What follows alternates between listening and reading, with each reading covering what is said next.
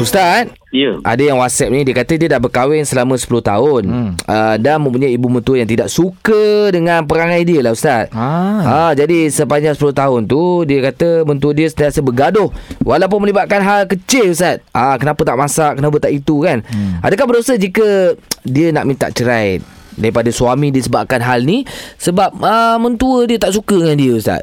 Ah minta cerai Ha, Ustaz. ke mana eh? Oh besar juga isu ni. Ya. Ini memang cabaran. Ha, cabaran sebab apa?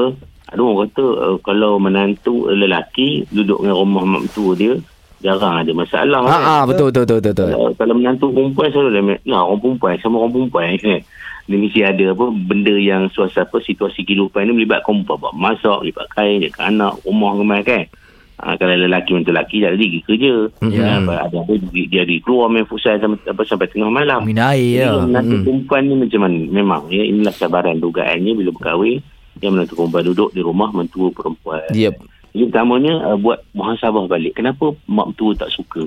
Ah. Apa sebabnya? Boleh jadi? sekarang ni kan sebab dia tangan tak lepas dengan handphone main gadget je, buat Mm-mm. kerja tak apa tak konsentrate Mm-mm. ataupun ada empat-empat benda yang dibuat tak sempurna kan. Mm-mm. Ah tu kena kena- itu, itu dia kena buat apa ni muhasabah. Tapi kalau dia buat molek juga Mak mentua dia memang jenis pesing apa suka membanding, suka cari salah apa semua. Mm-mm. Maka ni dia kena bincang dengan suami.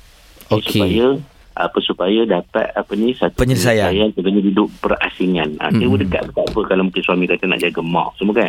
Sewa berdekatan supaya dapat apa ni apa ni dapat ziarah menjenguk. Mm-mm. Tapi uh, ada privacy lah kehidupan suami isteri ni. Ha, jangan jangan minta cerai lagi. Mm-mm. Maknanya berunding dulu bincang dengan suami. Ataupun Okey. bincang dengan pejabat agama Islam. Sebab sekarang ada ada peruntukan uh, di, di setengah negeri maknanya uh, apa ni orang ketiga pihak ketiga tak kira lah saudara mara ataupun orang dalaman yang apa yang cuba merosakkan hubungan apa ni rumah tangga suami isteri boleh didakwa. Oh ya. Ya, jangan janganlah dakwa mutu pula kan. Bincang Ya. molek-molek. Okey, faham Ah. Ustaz. Jangan sampai tahap tu lah jadi tak. Tak ada. Okey Ustaz. Baik Ustaz, terima kasih.